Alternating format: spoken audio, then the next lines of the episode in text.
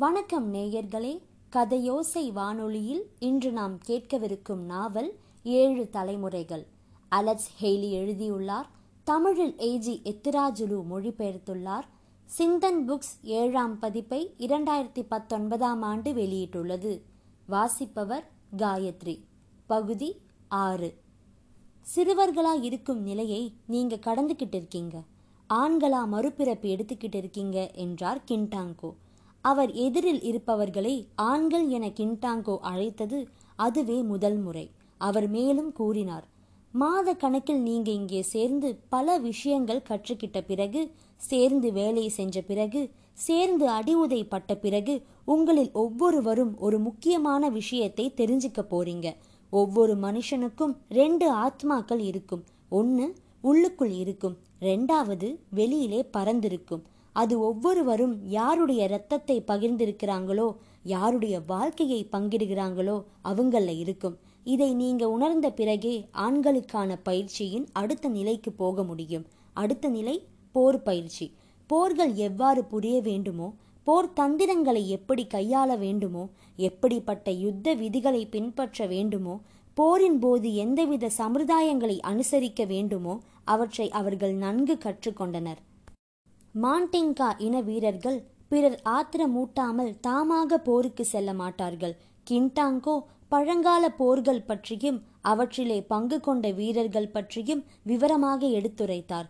பயிற்சி காலம் முடிவடைந்து கொண்டிருந்தது. ஐப்பூரில் இருந்த மற்போர் வீரர்கள் வந்து மற்போர் நுணுக்கங்களை சொல்லி சென்றனர். பின்னர் காம்பியா பூராவும் புகழ்பெற்ற வரலாற்று பாடகர் குஜாலி என்ஜை வந்தார். நூற்றுக்கணக்கான வருடங்களுக்கு முன்னர் ஆப்பிரிக்கா கண்டத்தை ஆண்ட கருப்பு பேரரசுகள் குறித்து சொன்னார். அவருக்கு பிறகு காம்பியா முழுவதுக்கும் உயிர் பீடத்தை அலங்கரிக்கும் இஸ்லாமிய மதகுரு பயிற்சி முகாமை பார்வையிட்டார். அவருடன் கூடவே ஐந்து சீடர்கள் புனித மத நூல்கள் கொண்ட மூட்டைகளை தலையில் சுமந்து வந்தனர். அந்த நூல்களிலிருந்து முக்கிய விஷயங்களை படித்து காட்டினர். புனிதமான தொழுகை தலத்தில் எவ்வாறு நடந்து கொள்ள வேண்டும் என்பதையும் எப்படி தொழுகை செய்ய வேண்டும் என்பதையும் போதித்தார். அன்றிரவே அவர் தன் சீடர்களுடன் வேறிடத்திற்கு புறப்பட்டு சென்று விட்டார். மதகுரு சென்றுவிட்ட பின் அன்றிரவு குண்டா நீண்ட நேரம் சிந்தனையில் ஆழ்ந்திருந்தான். கடந்த காலம் நிகழ்காலத்துடனும் நிகழ்காலம் எதிர்காலத்துடனும் இணைந்திருப்பதாக தோன்றியது. அதேபோல் இறந்து போனவர்கள் இப்போது உயிருடன் இருப்பவர்களுடனும் இப்போது இருப்பவர்கள் பிறக்கப் போகும் சிசுக்களுடன் பிணைந்திருப்பதாகவும் தோன்றியது. தான் கூட தன் குடும்பத்துடனும் தன் கிராமத்துடனும் தன் இனத்துடனும் பரந்த ஆப்பிரிக்கா கண்டத்துடனும் இணைந்து பிணைந்திருக்கிறேன் அல்லவா? மானிட உலகம் மிருக உலகத்துடனும் தாவர உலகத்துடனும் சேர்ந்திருக்கிறது. உயிரினங்கள் எல்லாமே அல்லாவுடன் சேர்ந்துள்ளன. குண்டாவுக்கு தான் மிக அற்பமானவன் போல் தோன்றியது. ஆனாலும் தான் மிக பெரியவன்தான். ஆணாக உருவாவதென்றால் இதுதான் போலும் என கருதினான் அவன். குண்டா உட்பட்ட சிறுவர்கள் அனைவரும் நினை நினைப்பதற்கு கூட அஞ்சும் நேரம் வந்துவிட்டது. சிறுவர்களை மத ரீதியாக புனிதப்படுத்தி அவர்கள் தந்தையாவதற்கு தயார் செய்யும் சடங்கு இது. அதை சுண்ணத்தென்பர் அந்த நாள் திடீரென்று தங்கள் மேல் வந்து விழும் என்று அவர்களுக்கு தெரியும். எச்சரிக்கை செய்யாமலே அது வந்து விழும். ஒரு நாள் சின்ன ஆசான் சிறுவர்கள் அனைவரையும் வரிசையாக வந்து நிற்கச் சொன்னார். தினமும் அப்படி நிற்பது வழக்கம்தான். எல்லோரும் வரிசையாக நின்றனர். கின்டாங்கோவும் தன் குடிசையிலிருந்து வெளியே வந்தார். அந்நேரத்தில் அவர் வெளியே வருவது அரிது. குண்டாவின் நெஞ்சிலே நடுக்கம் ஆரம்பமாயிற்று. கின்டாங்கோ பெரும் குரலில் உத்தரவுகள் பிறப்பித்துக் கொண்டிருக்கையில் சிறுவர்கள் வெட்கத்தினால் குன்றி போயினர். அவர் கூறியபடி அவர்கள் பதில் பேசாமல் தம்முடைய இடுப்புக்கு கீழே உள்ள ஆடைகளை கழற்றிவிட்டு நின்றனர். சின்ன ஆசான் களிறு வரும் பச்சிலை சாறில் நனைத்த துணிகளை சிறுவர்களின் ஆண் குறிகளில் சுற்றிவிட்டு சென்றனர். அறுவை சிகிச்சைக்கு முன் மயக்கம் தருவதை போன்றது அது. எல்லோரையும் அவரவர் குடிசைக்குள் செல்லுமாறு உத்தரவிடப்பட்டது. அன்று மாலை ஐப்பூர் கிராமத்திலிருந்து சிறுவர்களின் தந்தைமாரும் அண்ணன்மாரும் மாமன்மாரும் வந்தனர். குண்டா அப்பாவை பார்த்ததும் பார்க்காதது போலவே இருந்து விட்டான் பெரியவர்கள் எல்லோரும் சிறியவர்களுக்கு எதிரே நின்று இது செய்து கொள்ள வேண்டியதுதான். எங்களுக்கும் இது செய்தனர். எங்களுக்கு முன்னே எங்கள் அப்பாக்களுக்கும் தாத்தாக்களுக்கும் இது நடந்தது. எங்களைப் போலவே நீங்கள் எல்லோரும் கூட ஆண்களாவீர்கள் என்று முழங்கினர். பையன்கள் அனைவரும் தத்தம் குடிசைக்குள்ளே சென்று விட்டனர். இருட்டிக் கொண்டிருந்தது. பயிற்சி முகாமுக்கு வெளியே மத்தளங்கள் காது செவிப்படும்படி முழங்கின. பையன்களை வெளியிலே வருமாறு கத்தினர். குங்ராங் ஆட்டக்காரர்கள் பத்து பனிரெண்டு பேர் கத்திக்கொண்டும் எகிரி குதித்துக்கொண்டும் உள்ளே புகுந்தனர். அவர்கள் மரப்பட்டைகளாலும் இலைத்தழைகளாலும் முகத்தை மறைத்து கொண்டிருந்தனர். பயங்கரமாக ஈட்டிகளை சுழற்றிக்கொண்டே ஆடிவிட்டு அங்கிருந்து மறைந்து விட்டனர். பையன்கள் வேலிக்கு முதுகை காட்டி உட்கார்ந்து கொண்டனர். பெரியவர்கள் அவர்கள் அருகே நின்று விரைவில் நீங்கள் எல்லாம் வீடு திரும்ப போகிறீர்கள். விவசாயம் செய்ய போகிறீர்கள். கல்யாணமும் செய்து கொள்ளப் போகிறீர்கள். உங்கள் இடுப்பிலிருந்து நிரந்தரமான வாழ்க்கை சுரக்கப் போகிறது என்று ஒரே குரலில் ஒரே குரலில் நல்லுபதேசம் செய்தனர். ஒவ்வொருவராக உயர்ந்த மூங்கில் தடுப்பின் மறைவுக்கு அழைத்து போய் வேக வேகமாக அறுவை சிகிச்சை செய்து முடித்தனர். கால்களிடையே இரத்தக்கரை படிந்த நூ துணிகளுடன் பையன்கள் தடுமாறி வர அவரவர் குடிசைக்குள் சேர்ந்தனர். எத்தனையோ நாட்களாக அவர்கள் பயந்து கொண்டிருந்த நிகழ்ச்சி ஒரே வேளையில் முடிந்துவிட்டது. காயம் ஆறத் தொடங்கியதுமே முகாம் முழுவதும் மகிழ்ச்சியும் கும்மாளமும் பொங்கி பிரவித்தன. உடலிலும் உள்ளத்திலும் அவர்கள் இப்போது பையன்கள் அல்ல ஏறக்குறைய ஆண்களாகவே கருதப்பட வேண்டும்.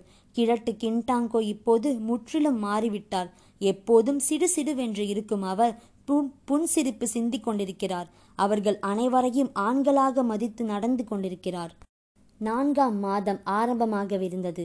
மாலைதோறும் கிண்டாங்கோ பையன்களை எதிரே உட்கார வைத்துக்கொண்டு ஏதோ ஒன்றை போதித்து கொண்டே இருந்தார். அவர்கள் ஊருக்கு திரும்பியதும் கிராமத்திற்கு செய்ய வேண்டிய பணிகள் பற்றி கூறினார். இல்லங்களில் பராமரிக்க வேண்டிய சுகாதார பழக்கங்கள் பற்றி சொன்னார். கடைசி சில நாட்கள் யுகங்கள் போல் மெல்ல நகர்ந்தன.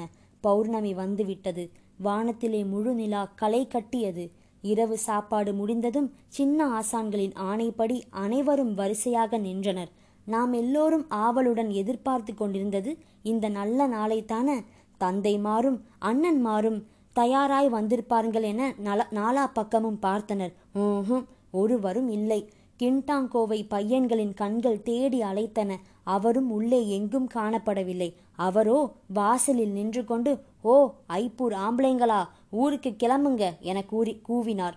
ஒரு வினாடி அவர்கள் ஒன்றும் புரியாமல் திடுக்கிட்டு நின்றனர். அடுத்த வினாடி ஆரவாரத்துடன் கூவிக்கொண்டே ஓடிச் சென்று கிண்டாங்கோவையும் அலிசேவையும் அணைத்து கொண்டனர். அவர்களும் அதற்காக கோபித்து கொண்டவர்கள் போல் நடித்தனர். முகாமை விட்டு செல்வதற்காக அவர்களுக்கு ஆனந்தமும் வருத்தமும் ஒரே சமயத்தில் தோன்றின. அவர்கள் ஓட ஒரே ஓட்டமாக கிராமத்தை நோக்கி பாய்ந்தனர். சற்று தூரம் போனதுமே ஏதோ ஒரு தெளிவற்ற உந்துதலால் அவர்கள் மௌனமாகி விட்டனர். நாம் எதை இழந்துவிட்டு வருகிறோம்? எதிர்காலத்தில் எதை பெறப்போகிறோம் என்ற சிந்தனையில் அவர்கள் எல்லோரும் ஆழ்ந்து விட்டனர். இதனால் அவர்களின் நடையும் தளர்ந்து விட்டது. இந்த முறை பாதை தெரிந்து கொள்ள அவர்களுக்கு நட்சத்திரங்களின் உதவி தேவைப்படவில்லை. விடியும் வேளையில் பையன்கள் கிராமத்தை அடைந்தனர். அவர்களை கிராம மக்கள் சிரித்தும் கும்மாளமிட்டும் ஆடியும் பாடியும் வரவேற்றார்கள். அவர்களை கண்ட பெண்கள் ஆய் ஊய் என்று கூவி மகிழ்ச்சி ஆரவாரம் செய்தார்கள். பையன்களோ செயற்கையான கம்பீரத்துடன் மௌனமாக இருந்தார்கள். பேசினால் வாய்முத்து உதிர்ந்து விடுமோ நிசப்தமாக இருந்தார்கள். தாய் தன்னை நோக்கி ஓடி வருவதை கண்ட குண்டாவும் எதிர்கொண்டோடி அம்மாவை தழுவிக்கொள்ள துடித்தான். என்றாலும் தன்னை கட்டுப்படுத்தி கொண்டான்.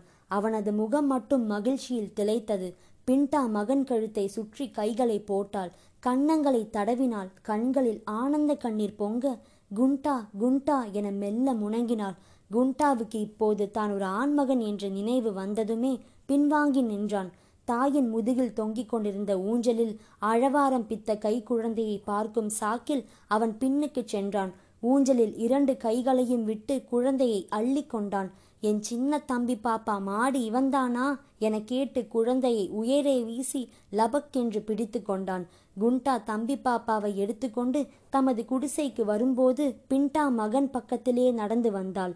அவர்களின் பின்னால் கோவணமும் இல்லாத வாண்டு கூட்டம் தொடர்ந்தது. அவர்கள் கண்களை அகல விரித்து குண்டாவை பார்த்தார்கள். அக்கம் பக்கத்து பெண்கள் பிண்டாவை பார்த்து உன் பையன் எவ்வளவு அழகா இருக்கிறானம்மா ஆண்மைகளை எப்படி பொங்குது பாரு என வியந்து பாராட்டி கொண்டிருந்ததை கேளாதவன் போல் குண்டா நடித்தான். ஆனால் அவர்களின் அந்த பேச்சு அவனுக்கு சங்கீதம் போல் கேட்டது.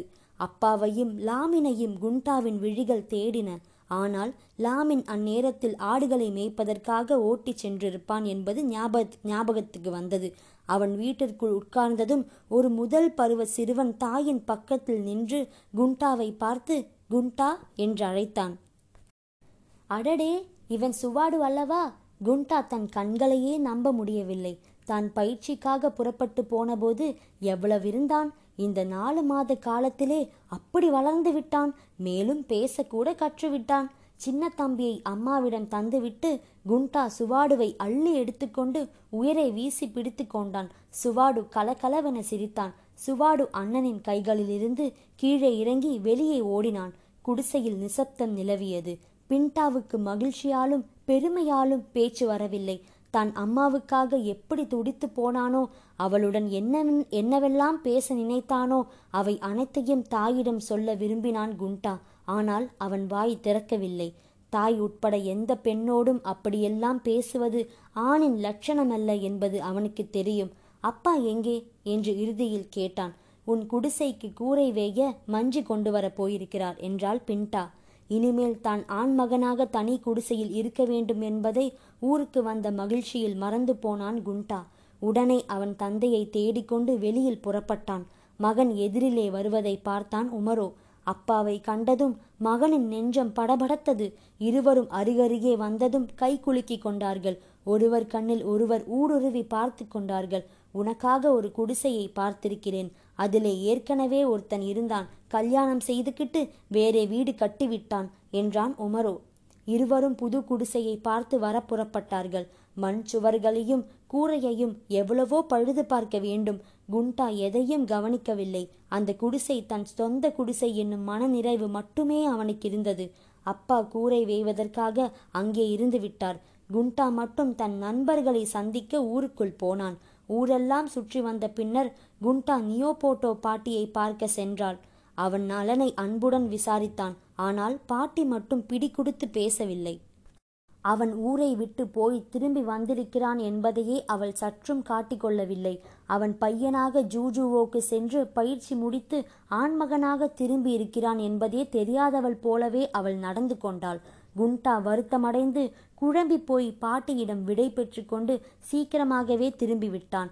பாட்டி தான் அவ்வாறு நடந்து கொண்டதற்காக தன்னை விட அதிகமாகவே வருத்தப்பட்டாள் என்ற உண்மை பின்னால் குண்டாவுக்கு தெரிய வந்தது. தான் அன்பை சொரியக்கூடிய சிறுவன் நிலையை குண்டா கடந்து ஆணாகி விட்டதால் அப்படித்தான் நடந்து கொள்ள வேண்டும் என்ற அறிவோடு தான் பாட்டி அவ்வாறு ஓட்டாமல் பேசினாள். வருத்தத்துடன் தன் புதிய குடிசையை நோக்கி சென்று கொண்டிருந்த குண்டாவுக்கு அறிமுகமான கோலாகலம் கேட்டது. கண்ணெடுத்து பார்த்தான். கத்தும் ஆடுகளும் குறைக்கும் நாய்களும் அவற்றை அதட்டும் பையன்களும் தென்பட்டனர். இரண்டாம் பருவ பையன்கள் எல்லோரும் ஆடுகளை மேய்த்து கொண்டு வீடுகளுக்கு திரும்பிக் கொண்டிருந்தனர். குண்டா ஆவலுடன் அவர்களின் முகங்களை பார்த்தான். லாமின் அண்ணனை கண்டு அருகிலே ஓடி வந்தான். ஆனால் குண்டாவின் சலனமற்ற முகத்தை பார்த்து தூரத்திலே நின்று விட்டான். கடைசியில் குண்டாவோ லாமின் என்று அழைத்தான் மீண்டும் ஒரு வினாடி ஒருவர் கண்களில் ஒருவர் ஊடுருவி பார்த்து கொண்டனர். லாமின் விழிகள் பெருமையுடன் ஒளிர்த்தன ஆனால் குண்டா தனக்கு நியோபோட்டோ பாட்டியின் குடிசையில் ஏற்பட்ட வேதனையை லாமின் விழிகளிலும் கண்டான். உன் இரண்டு ஆடுகளும் சீக்கிரத்திலே குட்டி போடும் என்றான் லாமின். குண்டாவுக்கு பெரும் மகிழ்ச்சி உண்டாயிற்று. அவன் நான்கு ஆடுகளின் உரிமையாளன் ஆகப் போகிறான். அவற்றில் இரண் இரண் ஒன்று இரட்டை குட்டி போட்டால் ஐந்து ஆடுகள் அவனுக்கு சொந்தமாகிவிடும். குண்டா தன் சந்தோஷத்தை வெளிக்காட்டி கொள்ளாமலே இது மகிழ்ச்சிகரமான விஷயம்தான் என்று மட்டுமே சொன்னான். லாமினுக்கு இனி என்ன பேசுவது என்று தோன்றாமல் வீடு நோக்கி ஓட்டம் பிடித்தான். குண்டா அன்றே புதிய குடிசையில் குடிபுகுந்தான். பிண்டா மகனுக்கு தேவையான சாமான்களை எல்லாம் அவன் குடிசையில் கொண்டு வந்து வைத்து கொண்டே இருந்தாள். கடைசியில் அவன் தொழுவதற்கான பொருட்களை கூட குடிசையில் கொண்டு வந்து வைத்தாள். இது உனக்கு தேவைப்படும் அது உனக்கு தேவைப்படும் என்று அவள் சொல்லிக் கொண்டிரு ஒவ்வொரு பொருளையும் வைத்து கொண்டிருந்த போது பதிலேதும் சொல்வதற்கு புரியாமல் குண்டா தலை சொரிந்து கொண்டான். தலையிலே பேன் விழுந்தாப்ல இருக்கு? இப்படி வாடா பார்க்கிறேன் என்றாள் பிண்டா. வேணாம் என்றால் பெரு பொரு பெருமை இழந்து குண்டா. பின்டா கோபமாக முணுமுணுத்து கொண்டே அங்கிருந்து சென்று விட்டாள். குண்டாவுக்கு நடு இரவு வரை உறக்கம் வரவில்லை. எத்தனையோ சிந்தனைகள் அவனை அழக்களித்து கொண்டிருந்தன. பின்னிரவில் தான் தூக்கம் பிடித்தது. விடியும் போது காகங்களின் கரைத்தலை கேட்டு விழிப்பு வந்தது. உடனே எழுந்து உடைகளை மாற்றிக்கொண்டு பள்ளிவாசலை அடைந்தான். அங்கே அவன் நண்பர்களும் எல்லோரும் கூட இருந்தனர். ஐப்பூர் பள்ளிவாசலில் அதுதான் அவர்களின் முதல் தொழுகையாகும். தொழுகை முடிந்து குண்டா தன் குடிசைக்கு திரும்பினான். பின்டா ஆவி பறக்கும் சோளக்கஞ்சியை அவன் முன் வைத்துவிட்டு வேகமாக போய்விட்டாள். கஞ்சியை குடித்துவிட்டு குண்டா கிராமத்தில் நடந்தான். ஐப்பூருக்கு எல்லாம் நீங்களாகவே இருக்க வேண்டும் என்னும் கிண்டாங்கோவின் உபதேசத்தை அமலாக்க குண்டாவும் அவனது தோழர்களும் முனைந்து விட்டனர். அவர்கள் ஒவ்வொரு வீட்டுக்குள்ளும் புகுந்து பெண்கள் சுகாதாரத்தை கவனி கவனிக்கிறார்களா இல்லையா என்பதை பார்த்தனர். கிணறுகளில் தண்ணீர் சுத்தமாக இருக்கிறதா இல்லையா என்பதை கவனித்தனர். நியோபோட்டோ பாட்டியின் சொற்களில் சொல் சொல்வதனால் அவர்கள் பறக்கும் மின்மினி பூச்சிகளைப் போல் இயங்கிக் கொண்டிருந்தனர். இத்துடன் பகுதி ஆறு நிறைவடைந்தது. மேலும் அடுத்த நிகழ்ச்சியில் ஏழாம் பகுதியை கேட்போம். உங்களிடமிருந்து விடை பெறுவது காயத்ரி. நன்றி வணக்கம்.